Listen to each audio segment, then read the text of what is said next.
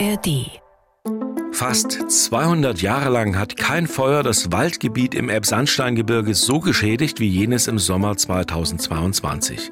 Welche Ursachen hat diese neue Dimension eines Gebirgswaldbrandes? Liegen die Gründe dafür in den Naturflächen, die wegen des Nationalparkschutzes kaum mehr bewirtschaftet werden? Totholz als Brandbeschleuniger lautet das brenzligste Streitthema zwischen Nationalparkbefürwortern und denen, die weniger Einschränkungen, dafür mehr Ordnung Ordnung im Wald bevorzugen würden.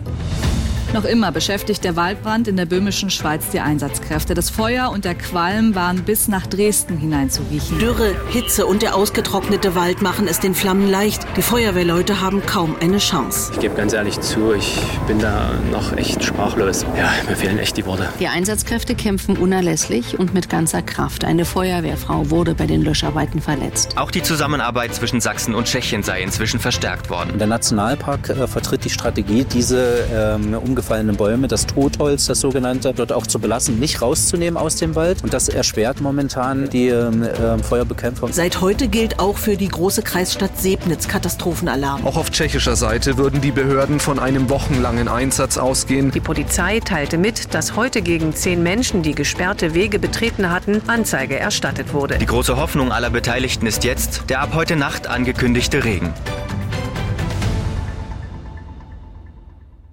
Der Waldbrand, wenn die Natur in Flammen steht, heißt dieser Podcast. Ich will mehr erfahren über den schwersten Waldbrand in der sächsischen Schweiz seit 180 Jahren. In der ersten Episode haben mir Menschen direkt in der sächsischen Schweiz und im Nationalpark ihre Ängste und Hoffnungen von damals geschildert. Jetzt frage ich nach den Ursachen für dieses Feuer und nach den Konsequenzen. Wie viel Anteil hat der Mensch an einem Waldbrand dieses Ausmaßes? Gibt es überhaupt den oder die Schuldigen? Ich bin Mario Süßengut. Schön, dass Sie da sind. Diesen Podcast bekommen Sie in der App der ARD Audiothek und überall, wo es Podcasts gibt.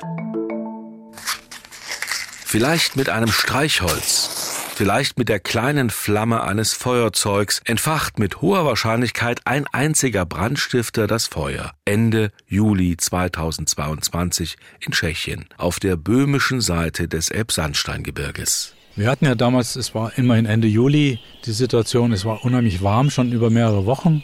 Wir hatten die Waldbrandgefahrenstufe 4 in Deutschland, auf böhmischer Seite entsprechend. Mit Hans-Peter Mayer vom Nationalpark Sächsische Schweiz stehe ich am großen Winterberg in einem Buchenwald, wo das Feuer hierzulande ausbrach. Hohe, Jahrzehnte alte Stämme, Sonnenlicht fällt durch das grüne Blätterdach auf den laubübersäten Boden. In Deutschland hatten wir nächtliches Waldbetretungsverbot, deshalb, es hat ja kurz zuvor an der Bastei schon gebrannt. Auf böhmischer Seite gab es das nicht. Und äh, die äußeren Bedingungen waren aber denkbar günstig für Waldbrände. Also zu dieser warmen Witterung, die Winde, die relativ stark waren, Südwinde 30 Stundenkilometer und geringe Luftfeuchte, nur 30 Prozent. Und das waren also leider viel zu günstige Voraussetzungen für diesen großen Waldbrand. Und man muss sagen, die Winde standen genau auf diesem ansteigenden Berghang, wenn man das mal so ein bisschen generalisiert auf böhmischer Seite, die also hier zu uns hoch, zu unserem Kammgebiet hier ansteigen und dieser Kamineffekt, den ja jedes Feuer in sich, in sich hat, der wurde dadurch nochmal verstärkt und hat dann dazu geführt, dass wir so einen, auch so einen großen Funkenflug hatten. Und deshalb waren die Feuerwehrleute, die hier standen, waren plötzlich damit konfrontiert, dass also 300 Meter weiter plötzlich hinter ihnen das Feuer auch war. Ist also von oben in die Kronen reingefallen, die Glutnester die da, oder die Glutwolken und hat von oben die Bäume entzündet und dann später auch am Boden zum Brand geführt. Oben hat es dann Gott sei Dank nicht weitergebrannt.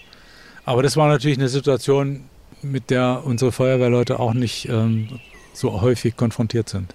Von einer rasenden Feuerwand spricht der Chef der Freiwilligen Feuerwehr Bad Schandau, Kai Bigge. Wir sind mit unserer ich sag mal, normalen Waldbrandausrüstung hochgefahren. An diesem besagten Montagnachmittag hat uns dann das tatsächlich das Feuer etwas auch überrannt. Habe ich so auch noch nie erlebt. Dort hinten in den Winterbergkurven, das ist wie so, so ein Kamin. Das heißt, wenn ich in einen Kamin unten Laub rein stecke und anzünde, fliegt das durch den Kamin durch. Macht Wärme dort drinnen, macht hell und ist dann oben wieder weg. Ist zur Asche gekommen. In acht Kilometern Entfernung wurde verbranntes Laub gefunden, obwohl dort weit und breit kein Waldbrand gewesen ist. Die Wetterverhältnisse haben also sehr, sehr Katz und Maus mit uns gespielt. Hat das Feuer also überall hingeschmissen. In dem Bereich der Winterbergkurve war auf der freien Fläche, die dort zwischen den Kurven ist, überall kleine Brandherde zu sehen. Also dort hat man kleiner Laubhaufen gebrannt, dort hat man ein Stück Holz, was auf dem Boden lag, gebrannt, was ich am nächsten Tag bzw. zwei Tage später, wo ich dann wieder dort oben gewesen bin, schon gar nicht mehr gefunden habe. Da war auch keine verkohlte Stelle zu sehen. Das heißt, diese Flammenwand ist dort eigentlich durchmarschiert das Feuer hat sich dann quasi an anderen Stellen festgesetzt und dort unseren typischen Waldbrand entfacht. Das Feuer breitet sich ungewohnt schnell aus an letztlich fünf Orten in der sächsischen Schweiz, teils kilometerweit voneinander entfernt. Für Brandstiftung auf deutscher Seite hat der Nationalpark keine Belege. Alles ging wohl von Böhmen aus. Auslöser dieses Feuers mutmaßlich ein zündelnder Mensch. In Tschechien nahm die Polizei inzwischen einen Mann fest, ehemaliger Nationalpark-Ranger, wohl psychisch krank, Motiv unklar. Aus Sicht von Spezialisten gehen überhaupt fast alle Waldbrände auf fahrlässige oder vorsätzliche Brandstiftung zurück.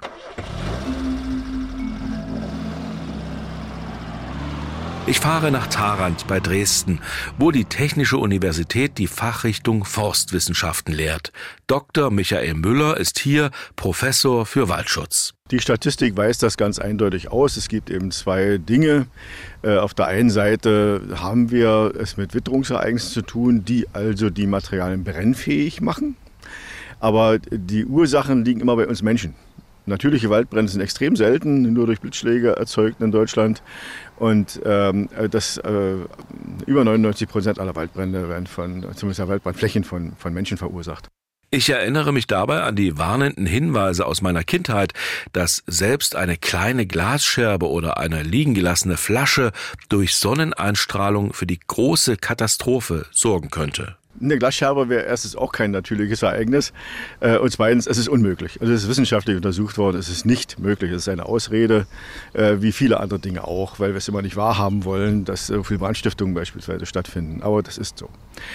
Wenn man das noch weiter einordnen wollte, ist es so, dass wir natürlich auch mit im Zuge von Klimaveränderungen länger anhaltende trockene Perioden haben. Damit werden die Materialien also stärker brandfähig. Aber wie gesagt, wenn, wenn es niemand anzündet, dann brennt es auch nicht. Also kann eigentlich nur ein Blitzschlag ein natürlicher Auslöser für einen Waldbrand sein. Den Blitzschlag gab es aber im vorigen Sommer nicht.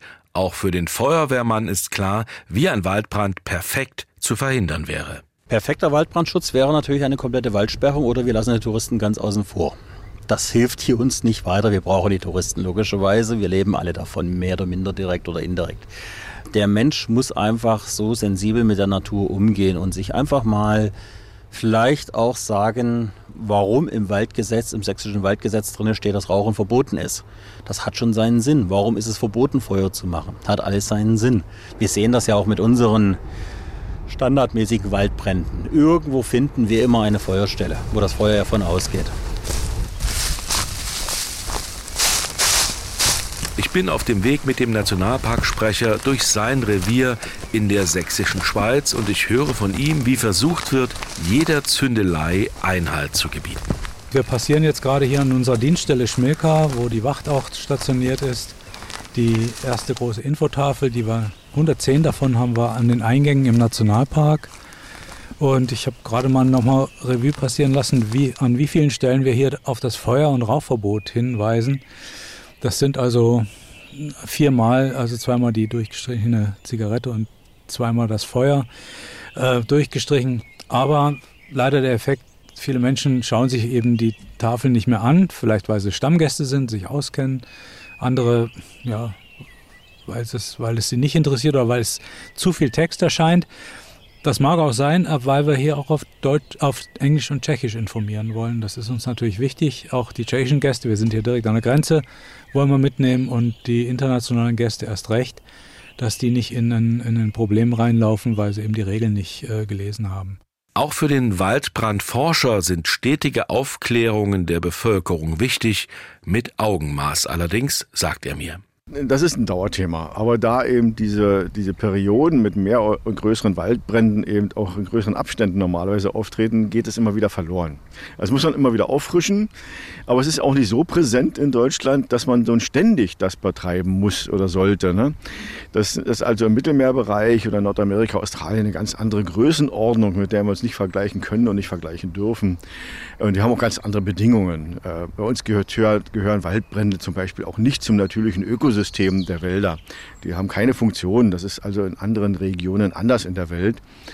Und insofern äh, äh, muss man sicherlich Aufklärung und auch Unterrichtung, Fortbildung immer wieder anschubsen, gerade wenn solche Perioden nahen.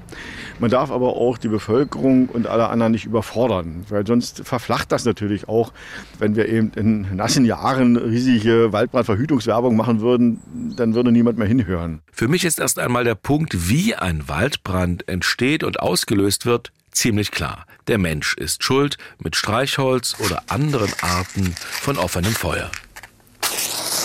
Doch gestritten wird in der sächsischen Schweiz vor allen Dingen über die Frage, was hält das Feuer so lange am Leben wie im Sommer 2022. Totholz als Brandbeschleuniger, Totholz als Brandlast, wie der Fachmann sagt, lautet das Reizthema, weil vom Borkenkäfer massenweise Fichten zum Absterben gebracht werden und weil sie, wegen der Nationalparkidee, weitgehend nicht beräumt werden. In Schmilka an der Grenze zu Böhmen besuche ich in seinem Feriendorf mit Mühle und mit Wasserrad den Fremdenverkehrsunternehmer und Hotelier Sven Erik Hitzer. Er war 2022 unmittelbar vom Waldbrand bedroht. Seine Einschätzung zum Totholz im Wald. Es wird ja behauptet, dass Totholz feuchtigkeitsspendend ist. Und das ist prinzipiell richtig. Also ein Baum stirbt ab, ein Baum fällt um, ein Baum wird wieder zur Natur. Das ist alles richtig.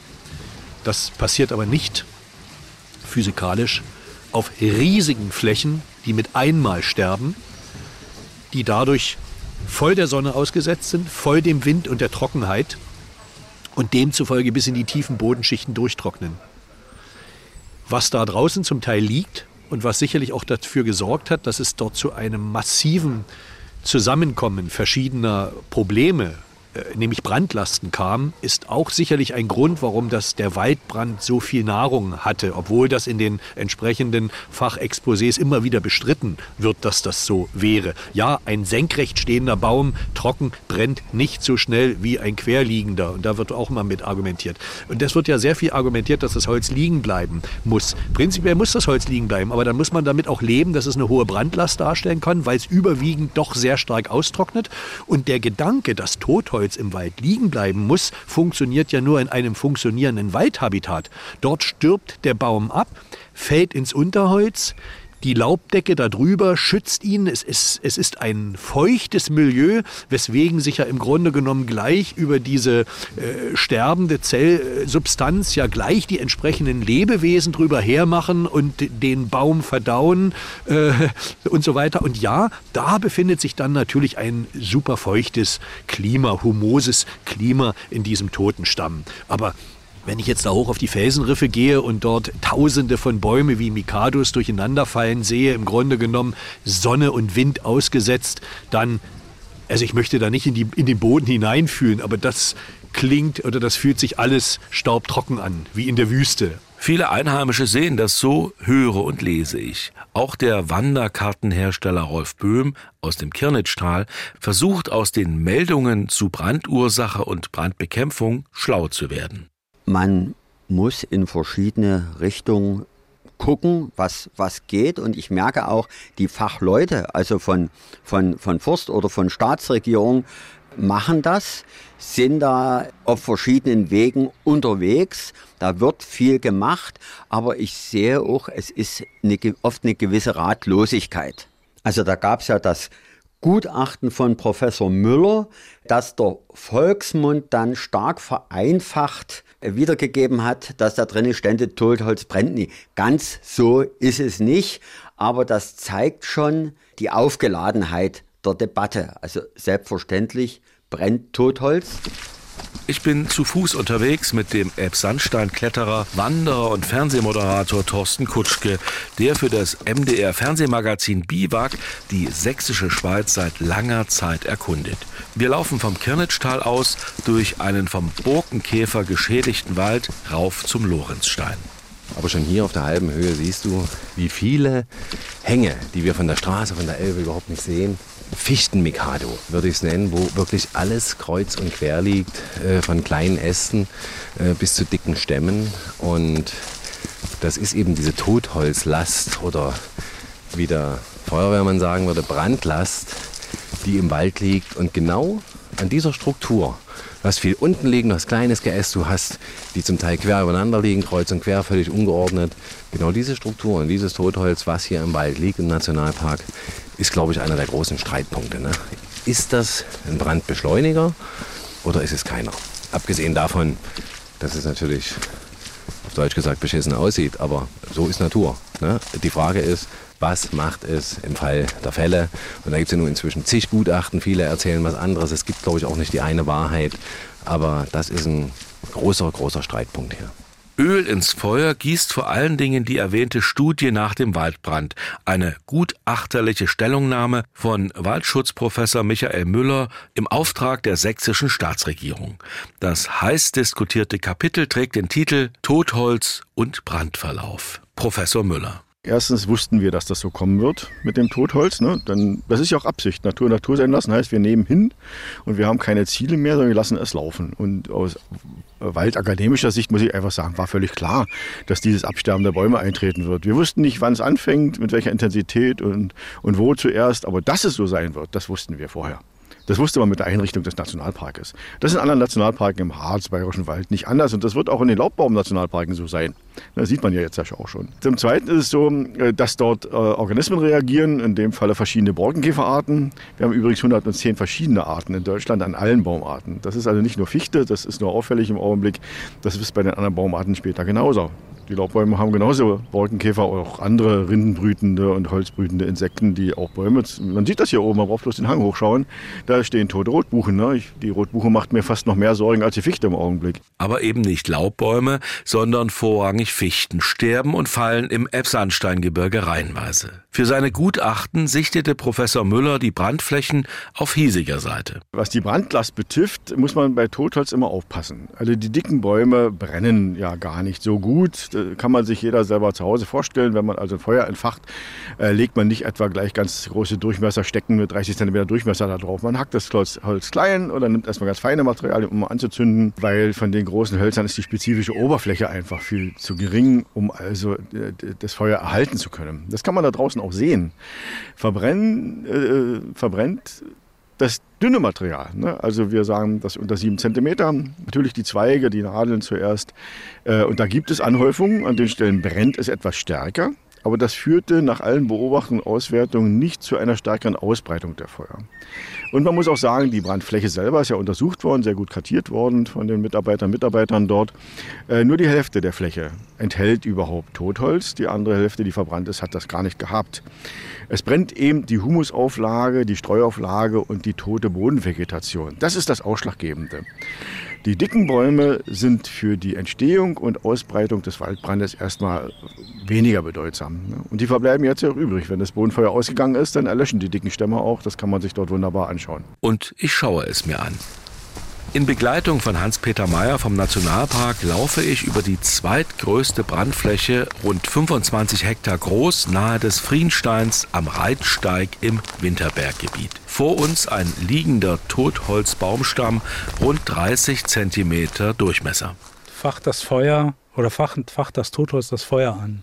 Man sieht hier auf der Fläche sehr schön, dass dort, wo die Rundhölzer sich überkreuzen, dort ist das Holz durchgebrannt. Dort, wo es einfach da liegt als runder Stamm, hat es nicht so effektiv gebrannt. Es war sehr schwer zu löschen, gar kein Zweifel. Aber hier sieht man auch, dass äh, hier ist so ein, so ein Anschnitt zu sehen, äh, wo die Feuerwehr also den, den Stamm durchgeschnitten hat, um durchzukommen. Außen ist schon eine ja, zwei, drei Zentimeter starke Holzkohlenschicht, aber innen drin ist der Stamm fast noch unversehrt. Er ist außenrum stark angekohlt, zweifellos. Aber es man hat jetzt nicht den Eindruck, dass das äh, sozusagen gebrannt hat, dass, dass das hat nicht gebrannt wie Zunder, sondern hat eben vor sich hingekokelt, sage ich mal, konnte dann gelöscht werden, zweifellos durch die Feuerwehren und ist dann auch so in dem Zustand geblieben. Was hier gebrannt hat wie Zunder möglicherweise, ist dann eben wirklich die Vegetation, die am Boden war und die dann äh, auch dazu geführt hat, dass die Stämme, die ja schon lagen mehrheitlich, dass die dann eben außen auch gebrannt haben. Nun, letztlich scheint meiner Meinung nach die Studie der TU Dresden die Idee des Nationalparks zu stützen. Natur, Natur sein lassen, denn am nicht beräumten Totholz allein liege es nicht, wird auch der Nationalparksprecher nicht müde zu betonen. Nochmal, es waren extrem ungünstige Voraussetzungen von den, von den Witterungsbedingungen und es hat jede Art von Wald gebrannt. Und es haben bei uns auf unserer Seite jedenfalls waren, haben 50 Prozent der Bestände, die hatten dieses Totholz des abgestorbenen Borkenkäferwaldes und 50 Prozent hatten kein Totholz. Also das war unabhängig davon. Immer wieder höre ich, dass im Nationalparkwald grundsätzlich nicht die Wipfel gebrannt haben, von Ausnahmen abgesehen, sondern das Feuer breitete sich unten am Boden und im Boden aus, der ausgetrocknet war und voller brennbarer Materialien steckte. Zurück in Tarant bei Waldschutzprofessor Müller. Ich frage ihn, ist das Totholz also eigentlich gut? Muss nur der Waldboden raus? Das Totholz ist gut, nur der Boden muss raus. ja, äh, ich meine, wenn man jetzt hier sagen will, wir wollen die Brandlast wirklich verringern und äh, ich will jetzt nicht zu sehr vorgreifen, weil die Berichte ja noch nicht alle fertig sind, aber eine der Empfehlungen wird schon sein, an der Stelle, wo wir tatsächlich äh, in Zukunft Waldbrände aufhalten wollen und das wird nicht überall in der Fläche sein, auch nicht möglich sein. Äh, das ist aber nicht nur spezifisch das Elbsandsteingebirge, das gilt also für bestimmte Bedingungen im Tiefland, wenn wir zum Beispiel Kampfmittelbelastung haben, wenn wir Bergbaufolgelandschaften haben. Ebenso, dass wir nicht an jeder Stelle löschen können oder auch nicht löschen wollen, weil wir ansonsten unsere Kameradinnen und Kameraden zu sehr in Gefahr bringen. Und dort werden wir Brandlastausdünnungen machen, damit eben tatsächlich nur beherrschbare Bodenfeuer dann anliegen. Und das bedeutet nicht die dicken Stämme wegnehmen, sondern das bedeutet das feine Material. Wir werden also nicht mit dem Staubsauger durch den Wald gehen, aber wir werden die, die Lasten aus dem feineren Material, also Kronenmaterial beispielsweise, die dünneren Äste an solchen Stellen verringern. Also doch Bewirtschaftung in der Kernzone des Nationalparks, obwohl das doch ausgeschlossen werden soll?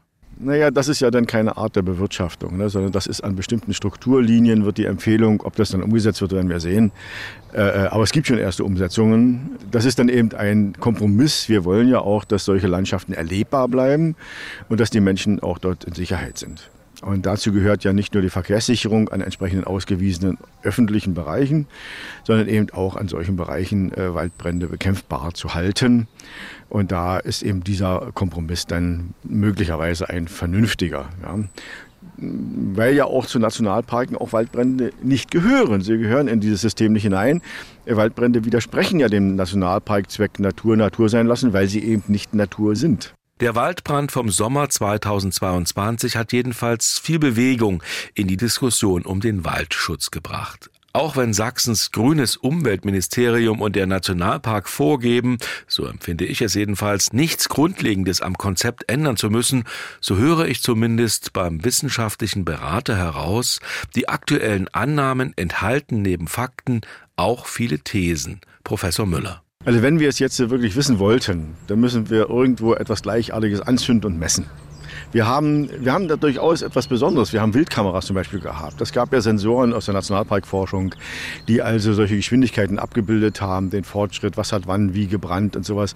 Das sind eben Bilder, aus denen wir Bewertungen vorgenommen haben. Wirkliche Messungen, das heißt, man hat Messpunkte, man hat planmäßig angezündet, man hat die meteorologischen Bedingungen an der Ort und Stelle gemessen. Das haben wir nicht. Das ist ja kein Versuch gewesen, sondern wir verfolgen ein vorhandenes Ereignis und es ist ein recht seltenes Ereignis. Ich hatte ja mal in der Pressekonferenz gesagt, um das gut einzuschätzen, hat es noch nicht genug gebrannt.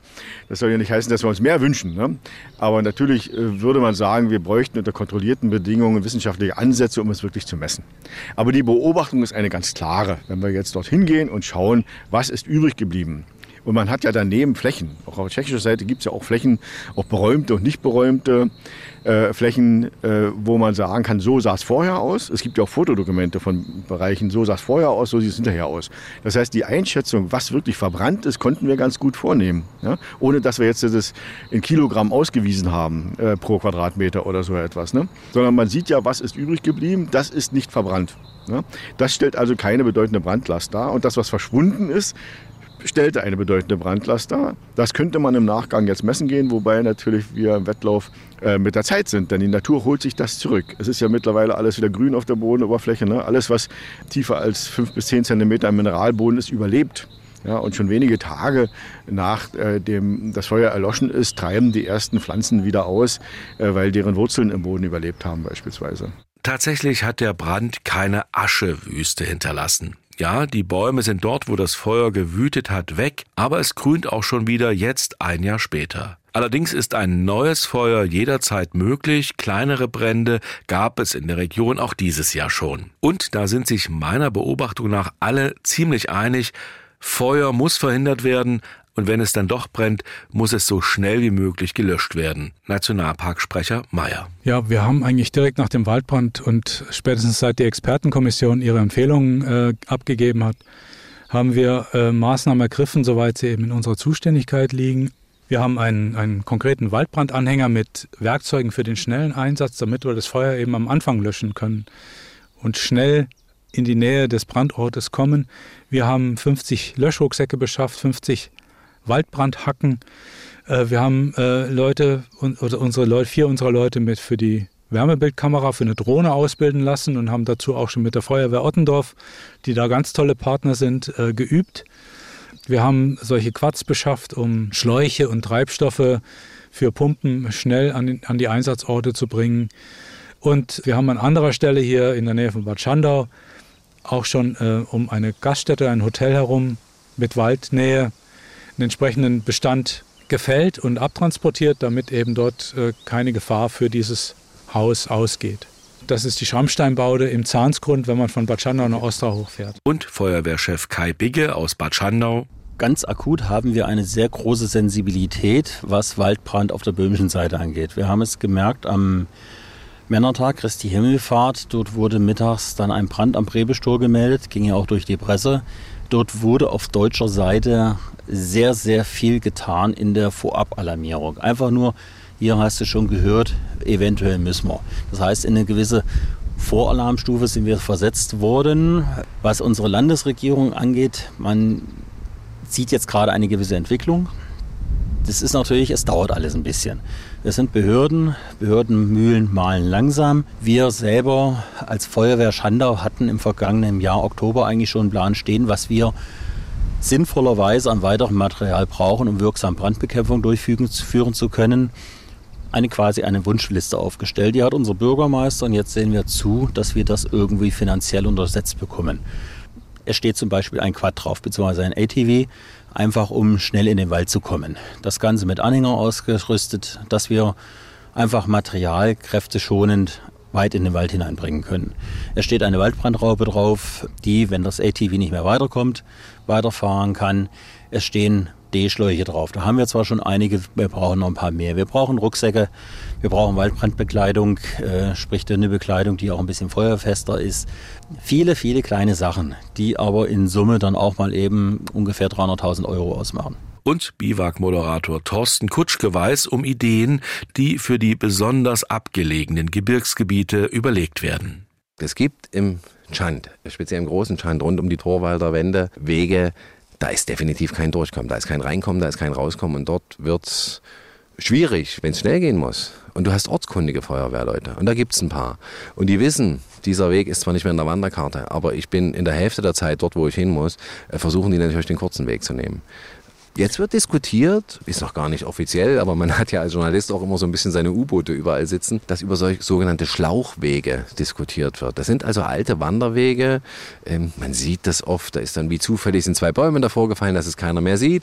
Und solche Wege zumindest so weit wieder instand zu halten, dass die Feuerwehr im Notfall mit den Schläuchen dahinter sprinten kann, ähm, darüber wird gerade debattiert. Ich kenne das Ergebnis noch nicht. Das sind die sogenannten Schlauchwege wegen des Feuerwehrschlauchs. Und das sind eben Dinge, die wären vor zwei Jahren noch undenkbar gewesen. Waldschutzprofessor Michael Müller kennt all diese Ideen und Vorhaben. Teils hat er sie selbst mitentwickelt, von Kameras, Rauchsensoren, Drohnen überm Waldgebiet. Waldbrandüberwachung steht ganz vorn dran. Naja, gut, die Waldbrandüberwachung dient natürlich in Deutschland der möglichst schnellen Erkennung und dem möglichst schnellen Beginn der Bekämpfung. Gerade weil eben Waldbrände bei uns nicht zum Ökosystem gehören und wir sie so schnellstmöglich eindämmen wollen, aus ganz verschiedenen Gründen, aber sehr berechtigten Gründen. Äh, deshalb wollen wir schnell sein, denn wir wollen ja ein Feuer haben innerhalb von zehn Minuten nach der Entstehung. Das heißt, man muss ein dichtes System erzeugen damit. Ich habe den Vorschlag gemacht, in der Situation Fesselballon drüber zu setzen und da eben nicht nur die Kameras ranzusetzen, sondern eben auch gleich ein paar Antennenträger. Denn man hat eben in diesen, in diesen Situationen auch Schwierigkeiten mit der Kommunikation. Ne? Das vieles Orts ist in großen Waldgebieten, aber auch in den Birkslagen so, dass sie eine schlechte Netzabdeckung haben. Und äh, das muss also auch einer Lösung zugeführt werden, aber auch dazu gibt es Ideen mittlerweile. Aber wie sieht es mit der Finanzierung aus? Rund 30 Millionen Euro sollen nach den Waldbränden 2022 in Vorsorge und Bekämpfung fließen. Sachsens Innenminister Armin Schuster. Technik, Feuerwehren, klassische Feuerwehren sind noch nicht ausgestattet für Flächenwaldbrände. Das kann man klar sagen. Äh, diese Technik werden wir jetzt beschaffen. Ich habe vom Landtag die von mir erbetenen 30 Millionen bekommen. Wir haben ein Waldbrandkonzept gemacht. Wie geben wir diese 30 Millionen aus? Die ersten 15 Fahrzeuge sind schon beschafft. Drei neue Hubschraubertypen, die außenlastfähig sind, äh, sind in der Beschaffung und so weiter. Technik, Punkt eins. Punkt zwei, Qualifizierung. Natürlich müssen Feuerwehrleute, die eigentlich auf Gemeindelagen äh, trainiert sind, der Hausbrand, der Verkehrsunfall. Sie, die Feuerwehr ist ja heute sowieso ein bisschen so ein Allrounder geworden. Aber ob wir sie schon für jede Gefahr wirklich gut genug qualifiziert haben, persönliche Schutzausstattung, die die brauchen. Die alte Feuerpatsche, die alte Hacke haben wir nicht in dem Umfang, wie wir sie jetzt gebraucht hätten. Aber Qualifizierung ist ein wichtiges Thema, vor allen Dingen für die Krisenstäbe. Und ich habe immer gesagt, je höher du gehst, also der Krisenstab Bad Schandau, wunderbar. Der Krisenstab Pirna, wunderbar. Aber die Zusammenarbeit zum Beispiel jetzt bei Großlagen, wo du Kräfte aus ganz Deutschland brauchst, mit der Landesdirektion bis hoch zum Staatsministerium, wenn du also vier Ebenen hast, da haben wir schon gemerkt, dass wir noch trainieren müssen. Und das machen wir jetzt schon, Landesfeuerwehrschule und so weiter. Und der dritte Aspekt, ich sage mal mit einem Begriff, wir brauchen das Waldbrandeichhörnchen wieder. Hier wurde Waldbrandprävention gemacht, schon von Kindesbeinen an, mit diesem Symbol des Waldbrandeichhörnchen, das ist verloren gegangen. Das wollen, ich glaube, das Landwirtschaftsministerium ist dabei, fürs Kabinett ein, so ein Revival zu entwickeln mit einer Agentur. Wir müssen die Menschen wieder sensibel machen. In diesen Dürreperioden ist die weggeworfene Kippe schon zu viel. Auch dieses, passt auf euch auf guckt, was im Wald passiert. Meldet uns, wenn ihr irgendetwas bemerkt. Es ist, jeder kann jetzt im Prinzip mit Vorsicht und mit Achtung Waldbrandhelfer sein. Da gehört eine andere Informations-Kommunikationspolitik dazu. Ich gebe das ehrlich zu. Mein Ministerium macht normalerweise machte das einmal im Juni so die übliche Pressemitteilung und das war's dann. Das reicht nicht mehr. Meine Frage, wer oder was für den verheerenden Brand 2022 die Ursache war, hat viele Antworten. Ohne den Menschen wäre dieses Feuer nie ausgebrochen.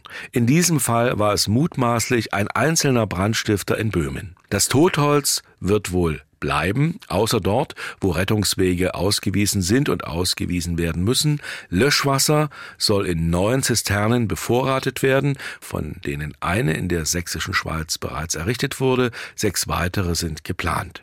Über Löschwasser für den Ernstfall durch extra verlegte Leitungen von der Elbe hinauf auf Bergkuppen, darüber wird diskutiert. Aber das schwelende Waldbrandthema trifft im Elbsandsteingebirge auch auf ein ganz empfindliches Gewerbe, den Tourismus. In der nächsten Folge frage ich deshalb, wie viel Mensch verträgt der Nationalpark Sächsische Schweiz? Ich bin Mario Süßengut. Vielen Dank fürs Zuhören. Und meine Empfehlung, hören Sie auch mal rein in unseren ARD-Podcast Der mit dem Wald spricht. Förster Peter Wohlleben erzählt in kurzen Folgen über die Geheimnisse dieses mythischen Ortes. Den Podcast Der mit dem Wald spricht finden Sie ebenfalls in der ARD Audiothek. Der Waldbrand. Wenn die Natur in Flammen steht, ist ein Podcast von MDR Sachsen. Mein Name ist Mario Süßengut, Redaktion Lukas Görlach, Produktion Tino Jenke.